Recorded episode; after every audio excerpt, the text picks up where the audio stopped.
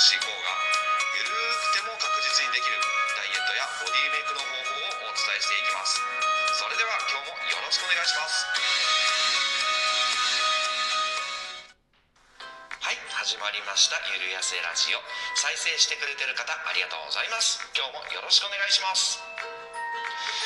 あの僕がね福岡市内でパーソナルジムを経営しているのは以前ちょっと触れたことなんですけれども、えー先日そのお客様のトレーニングをねしてる時にジムの周辺にカラスが多かったんですねガーガー言ってて。そしたらそのお客様の同僚の方がカラスにつつかれて出血したんですって。くりしちゃって。今まであのカラスなんてねあまり気に留めてなかったのにそれ聞いてちょっと怖くなっちゃったっていう話でした。皆さんもお気をつけください。さてさて前回で三大栄養素は一段落。次はビタミンかなミネラルかなどうしようかなと思ってたんですがあのどのビタミンがどの食材に入っていてどんな効能があるのかとかそんなのってあの他でも散々やってるしあのテレビでもやってるし、えー雑誌でもやってるしネットでもいっぱい書いてるしそもそもそれ覚えます？僕は覚えないです。あいやそりゃね勉強して僕はこうやってアウトプットする場があるので覚えますけどそうじゃなかったら多分「へえ」ってなって終わりですよ。だからねゆるやせラジオとしては、えー極力簡単にお話ししようかなと思ってます、えービタミンを含む栄養素を豊富に摂りたいなら彩り豊かにですね。栄養素って大体白色も多いんですけれども中でもビタミン A は赤色および黄色。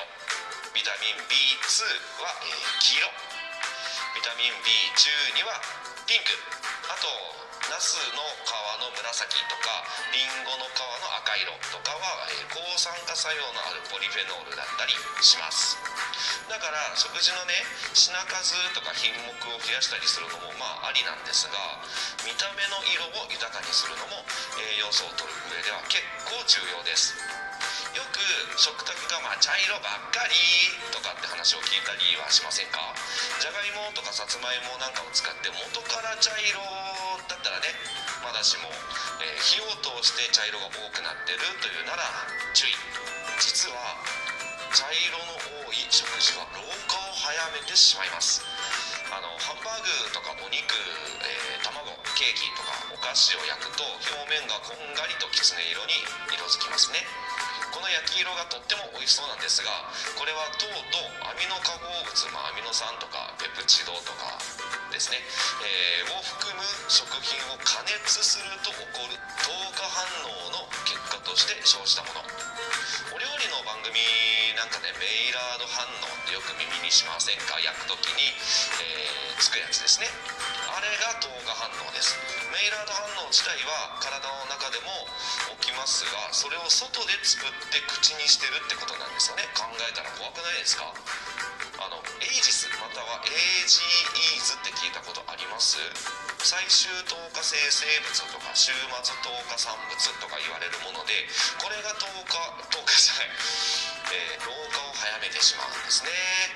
メイラード反応によってこれを、えー取り込んでしまうということです。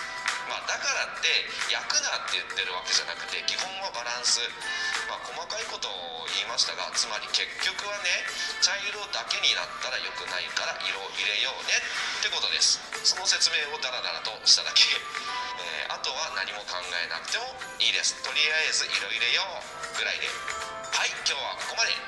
栄養素いかがだったでしょうか？食事の見直しに少しでもお役に立てたら幸いです。いいね受けるねネギいただけたらめちゃくちゃ嬉しいです。あと少しでもためになるなと思ったらフォローもよろしくお願いします。